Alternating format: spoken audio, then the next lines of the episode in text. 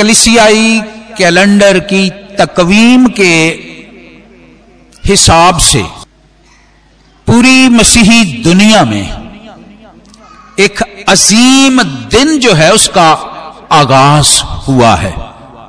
और ये दिन जो है, इसे राख का बुद्ध कहते हैं। जब मैं इबादतगाह में दाखिल हुआ।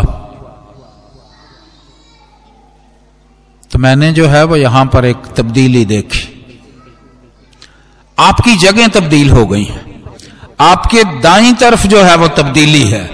आपकी बाई तरफ़ तब्दीली है। और आपके पीछे और आपके आगे तब्दीली है। हम खुदा का शुक्र अदा करते हैं। इस तब्दीली के लिए और जब हम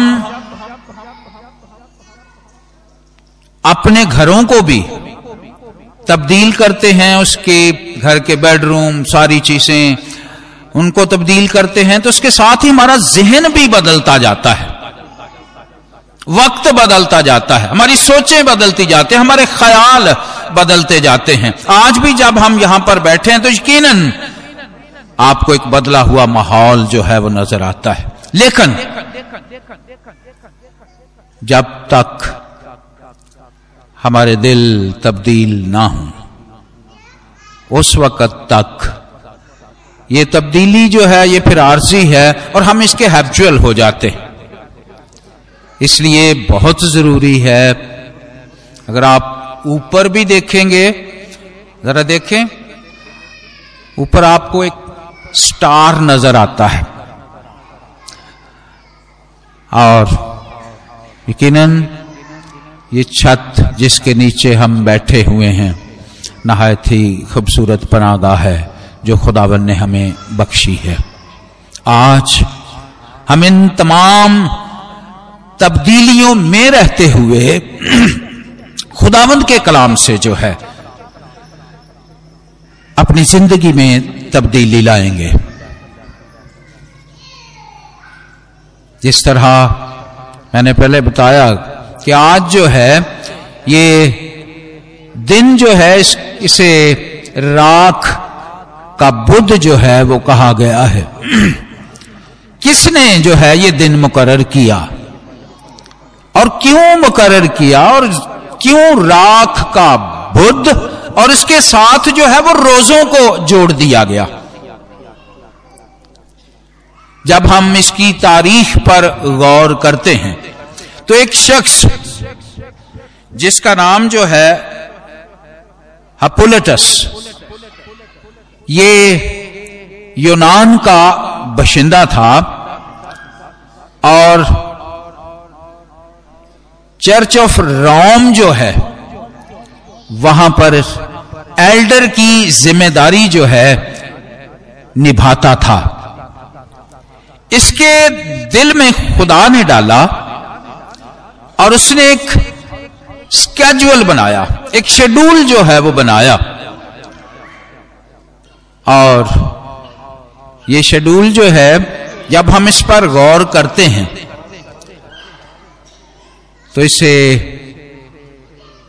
राह का बुध ऐश वेंसडे या लेंट सीज़न जो है वो कहा गया है। जिस एंगल से भी इस पर गौर करेंगे, आपको जो है वो एक तब्दीली नज़र आएगी। लेंट सीज़न जिसे मौसम बहार जो है वो कहा जाता है, ये वो सीज़न है जिसमें पत्ते जो हैं दरख्तों के झड़ना शुरू हो जाते हैं और आखिर में दरख्त जो हैं, वो टुंड मुंड हो जाते हैं और फिर जैसे जैसे ये मौसम जो है, वो गुजरता जाता है तो दरख्तों की शाखों पर नई कौंपलें जो हैं, वो आती हैं।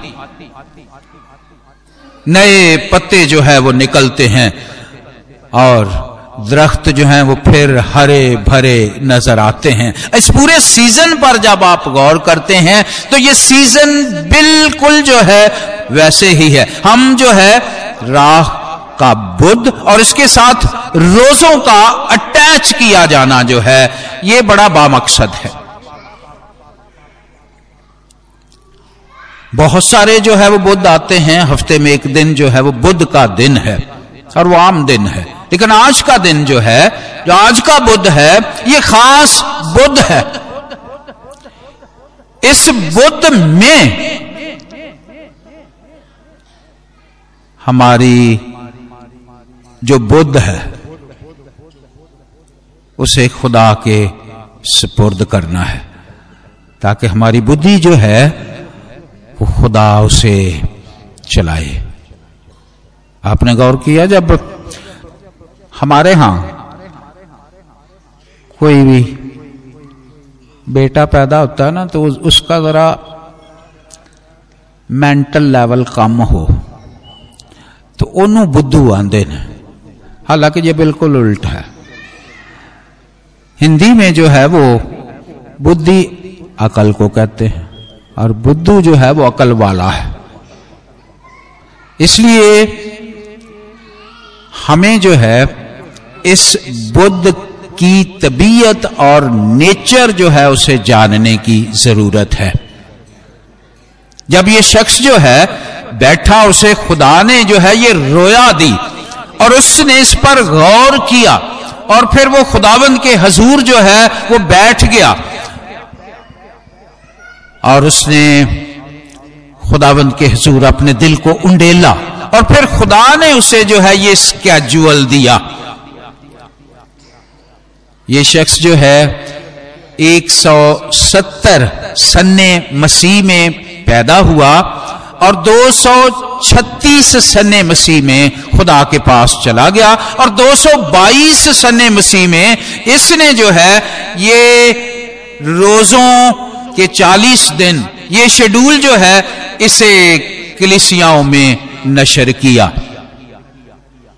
ये बुद्ध जिससे रोज़े जो है वो शुरू होते हैं, उसने इससे आगे जो है वो उनतालीस दिन गिने। इसलिए ताकि हम जो है, खुदावंद यसु मसीह के उस पाक हफ़्ते को जो है, मेमोराइज कर सकें।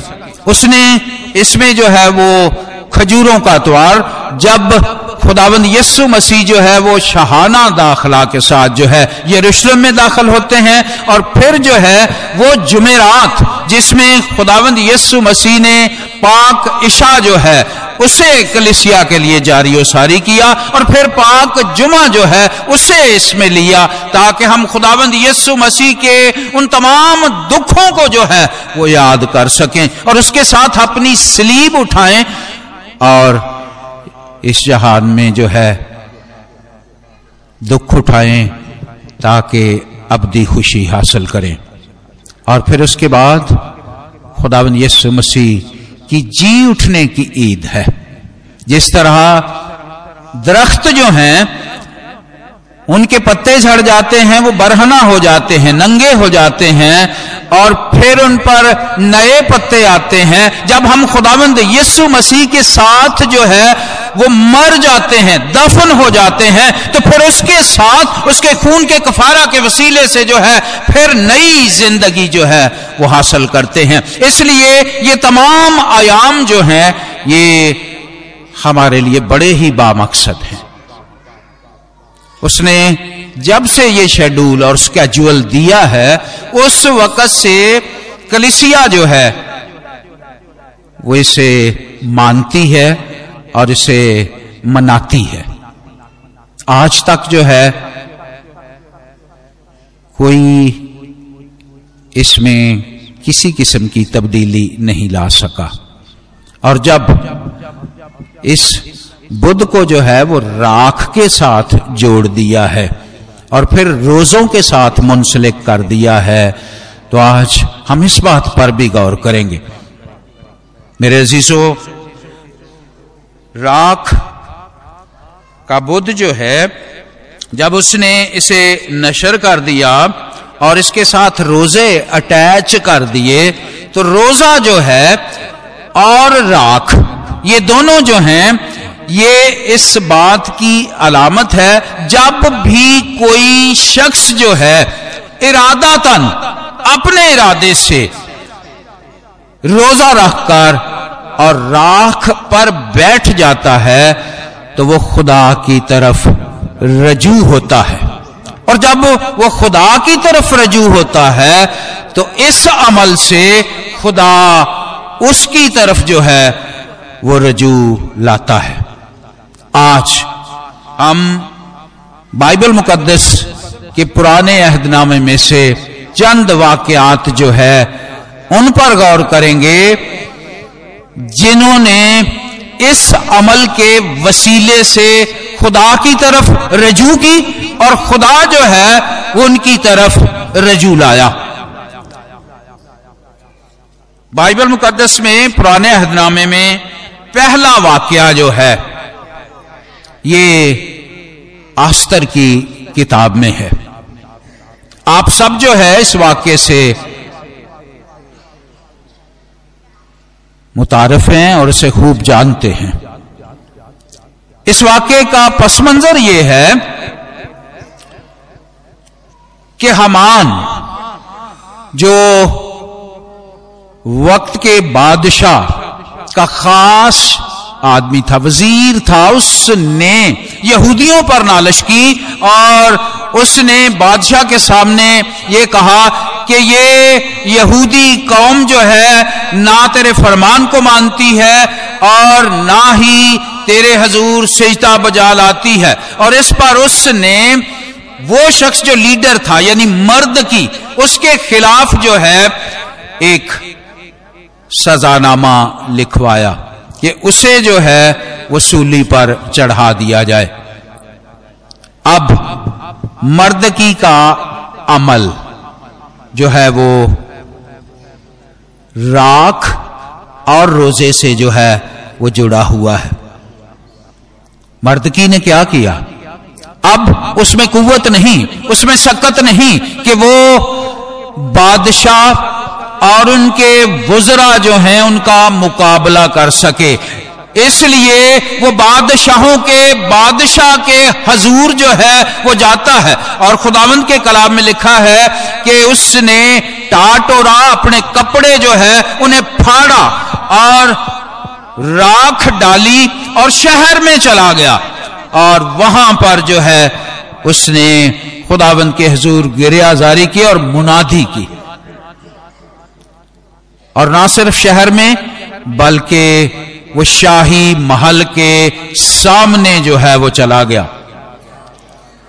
जब हम इन वाकयात को पढ़ते या सुनते हैं तो हमें बड़े आम लगते हैं। लेकिन अगर आप उन्हें विजुलाइज करें, मर्दगी के साथ खड़े हो जाएँ और आपके कपड़े फटे हुए हों, आपने टा टोड़ा हो, सर पे राख जो है वो डाली हुई हो और बाजारों में फिर रहे हों तो यकीनन बादशाह और हर एक आम शख्स जो है वह आपको देखने के लिए जो है, वहाँ पर मौजूद होगा। और जब पूरी खलकत जो है, वो आपकी तरफ़ मतवजो हो जाएगी तो फिर इस खलकत का बनाने वाला जो है, वो भी अपनी तवज्जो, अपना चेहरा जो है, उस शख्स की तरफ़ कर लेता है।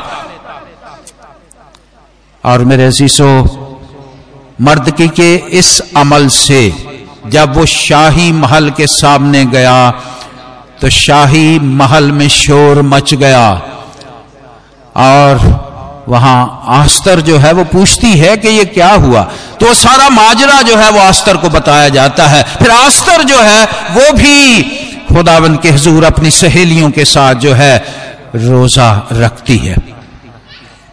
और खुदावंद के कलाम में लिखा है कि खुदावंद रजूल आता है। खुदावन मतवजो होता है और वही सूली जो मर्दकी के लिए तैयार की गई थी, उसे, उस पर हमान जो है, उसे चढ़ा दिया जाता है। कलाम मुकदस में दूसरा वाक्य जो है, ये मुकदस अयूब के मुतलक है। जब अयूब का सारा कुछ छिन गया, उसकी सारी दुनियावी बरकत जाती रही और फिर उसका बदन जो है, उस पर जो है वो फोड़े निकल आए। तो उसने क्या किया? उसने ठीकरा लिया और टाट ओढ़ा और राख बिछाकर जो है वो बैठ गया। ये वो शख्स है जो अहले मशरक में सबसे ज़्यादा बाइज्जत शख्स था। लोग इसके पास फैसले के लिए आते थे। लोग इसकी बातें सुनने आते थे। लोग इससे मदद मांगने आते थे। और लोग इससे अपनी अगरास पूरी करते थे। लेकिन आज वही शख्स जो है, वो लोगों के लिए जो है, वो ठोकर का बायस, ताने का बायस जो है, वो बना हुआ है। ये आम बात नहीं है। शायद उसे अंदर ही अंदर जो है वो घुट के मर जाना चाहिए था। लेकिन क्योंकि उसने वो अमल किया, उसने ठीकरा लिया, टाट ओढ़ा और राख पर बैठ गया। और अभी जो हवाला पड़ा गया है, उसमें वो इकरार करता है। क्या ये खुदाबंद? मैंने जितनी बातें की हैं, नासमझी में कर गया हूँ। जो कुछ मुझे आता था, वो मैंने बयान कर दिया है। लेकिन तू वो खुदा है, जो सब कुछ जानता है। इसलिए मैं तेरे हजूर जो है टाट ओढ़कर, राख पर बैठकर जो है, वो तौबा करता हूँ। और खुदावन ने उसकी तरफ़ जो है, वो तवज्जो की। खुदा रजूल आया और फिर उसने उसकी बुरकात को कई गुना कर दिया। मेरे सीसो इसी तरह अगर हम बाइबल मुकदस पर आगे जो है, इस सफ़र को जारी रखें तो एक और शख्स है, जिसका नाम दानियल है। ये दोनों वाक्यात आस्तर की किताब का और दानियल की किताब का, ये असीरी के वाक्यात हैं। जब यहूदी जो हैं, वो अपने मुल्क यरूशलेम से जो है, असीर करके दूसरे मुल्क चले जाते हैं। उन्हें नबोकत नज़र बादशाह, जो बाबुल का बादशाह था, वो असीर करके ले गया। हुकूमत जो है, वो तब्दील हो गई है। अब मादी और फारसी जो हैं, वो उन पर हुकूमत कर रहे हैं। और दानियल जो है लिखा है कि वो खुदा के हजूर, रोजा रखकर, टाट ओढ़ कर राख पर बैठकर खुदाबंद का तालब हुआ। किस लिए? ताकि खुदा को अपनी तरफ़ मतवजो करे। इस बात के लिए कि आए खुदाबंद हमारे सत्तर साल जो तूने यरमिया नबी के वसीले से बताए थे, वो पूरे होने वाले हैं। इसलिए मुझे उन सत्तर सालों का हिसाब जो है, वो बता दे। और जब वो खुदा के हजूर बैठता है तो सबसे पहले अपने आप वक्त में पढ़ें तो खुदाबंद के हजूर कहता है क्या खुदा, हमने जो है तेरे हजूर गुनाह किया, और हमने तेरी बात जो तूने नबियों के वसीले हमसे की, उस पर मतवजो ना हुए, उस पर गौर ना किया। इसलिए तूने हमें जो है, असीरी में धकेल दिया और हम लोगों के दरमियान जो है, जिल्लत का निशान बने हुए हैं। इसलिए आए खुदा, मुझ पर रहम कर और वो सत्तर बरस जो है, उनका हिसाब मुझे बता दे। और खुदावन जो है वो अपना चेहरा उसकी तरफ़ करता है। खुदा मतवजो होता है और ना सिर्फ़ सत्तर सालों का हिसाब, बल्कि उसके पास जो है वो कई सालों का। यानी खुदावंद यस्सु मसीह के आने तक का हिसाब जो है खुदा उसे बता देता है। तू आयदा नियल उन सत्तर सालों का हिसाब पूछता है, इस आज़ादी के लिए जो मादियों और फारसियों की गुलामी में तो गुजार रहा है, मैं इसका नहीं, बल्कि तुझे पूरे तौर पर ना इंसानों की गुलामी से आज़ाद करने, बल्कि गुनाहों से आज़ाद करने वाले शख्स तक जो है वो पूरा पूरा हिसाब बताता हूँ। और ये कब हुआ जब वो रोजा रख कर टाट ओढ़कर राख पर बैठ गया और खुदावंद की तरफ़ मतवजो हुआ। खुदा की तरफ़ रजू लाया और खुदा उसकी तरफ़ जो है वो रजू लाता है। उसके बाद जब हम बाइबल के सफ़र में जो है आगे सफ़र करते जाते हैं तो फिर अगली किताब जो है वो यूना की किताब है। आप इस सारे वाक्य से जो है, वो पूरी तरह वाकिफ हैं। लेकिन इस वाक्य की बहुत ही खास कड़ियाँ हैं, जिनको जब हम खोलते हैं तो खुदावन जो है, वो हमें बरकत देता है। खुदा हमारे इरादे जो है, उन्हें नया करता है। और जब हम उस इरादे में और उस नीयत में खुदा के हजूर बैठ जाते हैं तो खुदावंद उस नीयत और इरादे को जो है वो कामिल कर देता है। मेरे शिशो यूना ने शहर में दाखिल होकर सिर्फ़ इस बात की मनादी की है।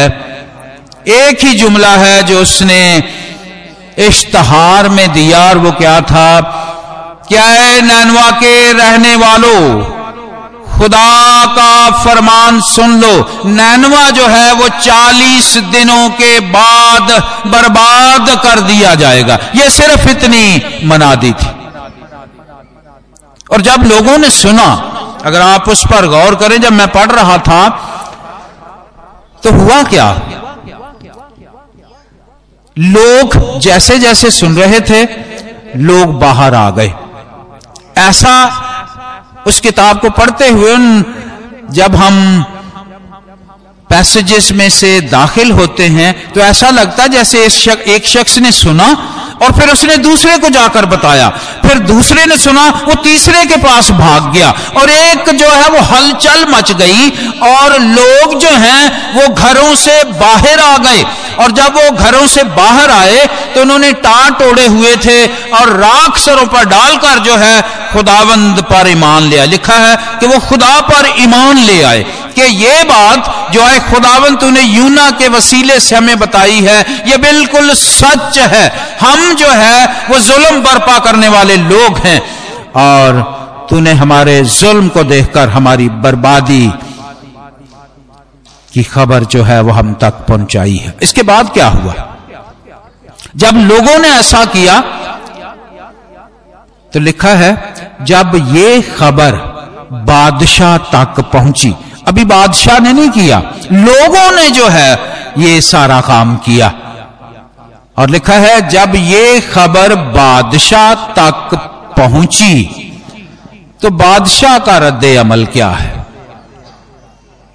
बादशाह जो है, वो इख्तियार वाला है।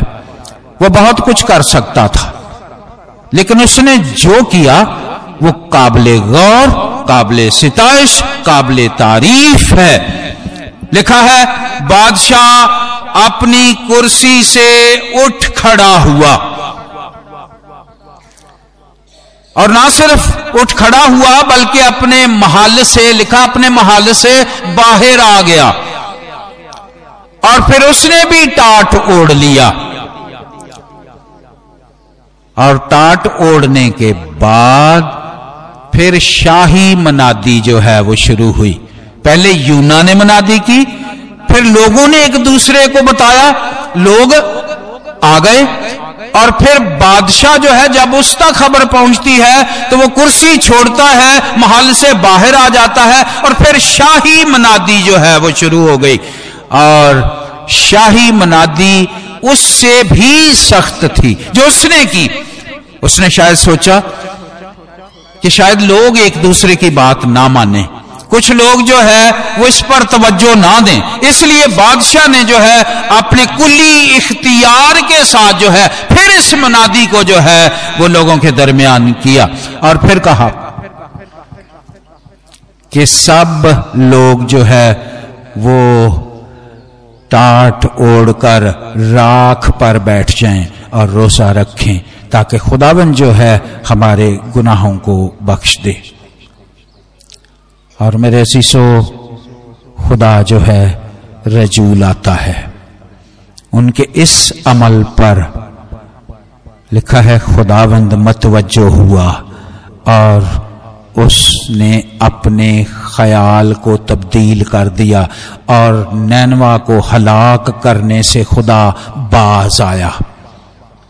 शायद हमारी ज़िंदगी में ऐसे दुख, ऐसी मुसीबतें, ऐसी बातें हों। तो खुदा का कलाम जो है, वो बताता है कि ये एक ऐसा अमल है जिससे खुदा जो है मतवजो हो जाता है, खुदा रजू लाता है। अगर आज आप अपनी ज़िंदगी में चाहते हैं कि खुदा आपकी तरफ़ रजू लाए, खुदा मतवजो हो, अपना चेहरा, अपने कान जो है, वो आपकी बात सुनने के लिए तैयार कर दे तो ये राख और रोजा जो है, ये खुदाबंद को आपकी तरफ़ मतवजो कर सकते हैं।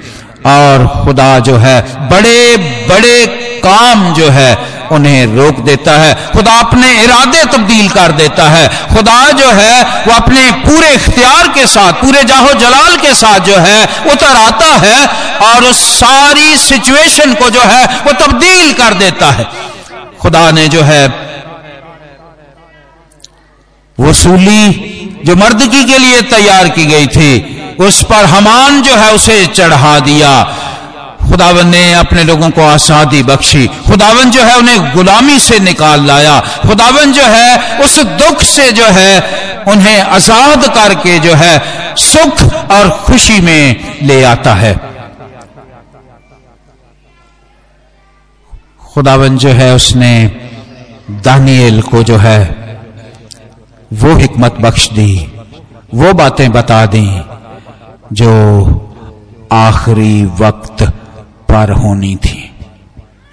अगर आप खुदावंद से हिकमत चाहते हैं और खुदावंद की मर्ज़ी को जानना चाहते हैं तो ये एक बेहतरीन अमल है कि हम खुदा के हजूर रोसे में बैठकर जो है उसके हजूर दुआ मांगे। बाइबल जो है इस बात की गारंटी देती है और ये वाकयात जो हैं वो हमारे लिए लिखे हैं। लिखा है, आइंदा का आइंदा का सरदार का है यस्सु मसीह। हम इस पर बाद में बात करेंगे और उसके बाद जो है, जब हम इस बात पर गौर करते हैं, यूना के इस वाक्य पर?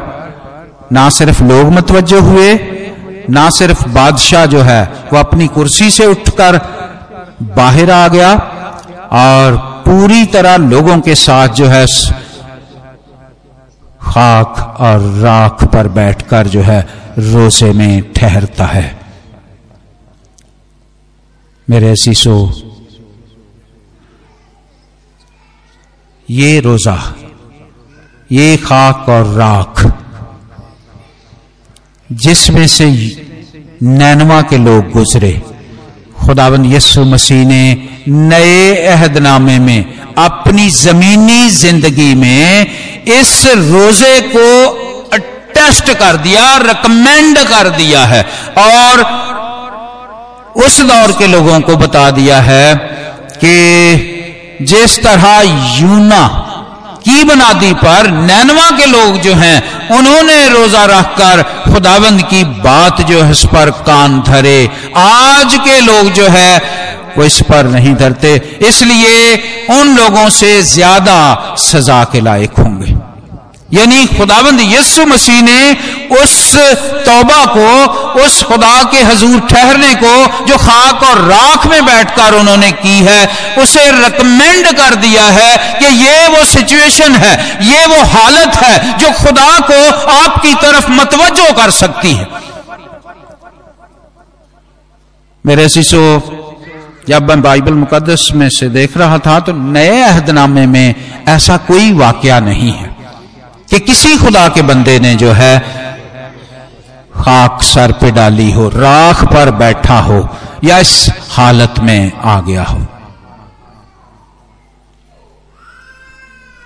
उसकी वजह यह है कि खुदा का फजल जो खुदामंद यस्सु मसीह के वसीले से हम पर ज़ाहिर हुआ। खुदावंद यस्सु मसीह जो खुदा का बेटा है, वो हमारी खातर खाक और राख हो गया, आजस हो गया और उसने अपनी जान जो है वो कुर्बान कर दी। इसीलिए मुकदस पौलूस रसूल जो है, वो यहाँ पर लिखता है कि जब बैलों और बछड़ों के खून के वसीले और गाय की राख के छिड़के जाने के वसीले से जाहरी पाकिजगी होती है तो फिर खुदावंद यस्सु मसीह जो आइंदा, वो बातें जो पिछले थी, उन बातों का जो है, मसील बनकर इस जहान में आ गया। और वो हमारी खातर राख और खाक हो गया, आजस हो गया। और उसने खादम की सूरत अख्तियार कर ली और हमारी खातर कुर्बान हुआ। आज हम उसके वसीले से खुदावंद के हसूर जो है, खुदा की रजू हासिल करने के लिए खुदा के पास जा सकते हैं। इसलिए मेरे शीशो वो खून जो बैलों और बछड़ों का बहता था, जो खताओं को ढांप देता था। और वो राख जो रेड काओ की राख थी, आम राख नहीं थी वो। वो सुर्ख बछिया की राख थी।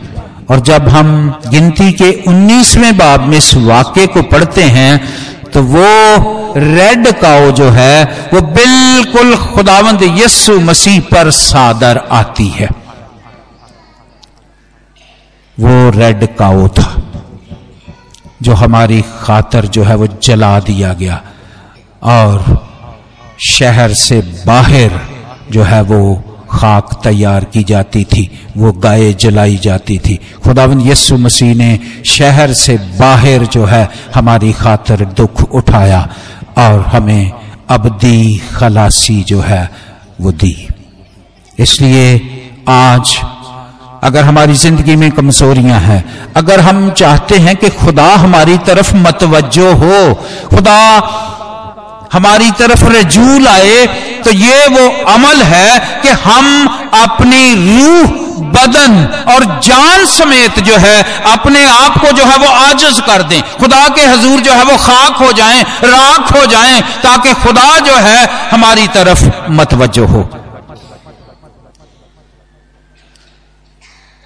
बाइबल मुकदस के ये मशहूर वाक्यात जो हैं ये इस बात की गमासी करते हैं, इस बात की अलामत हैं, अलंबरदार हैं कि आज भी जब कोई शख्स इस तरह से आजिज हो जाता है तो खुदा जो है, उसकी तरफ़ मतवजो हो जाता है। ये चालीस दिन बाबर का दिन है। खुदा ने हमें दिए और खुदा ने अपने बंदे को इसके लिए इस्तेमाल किया।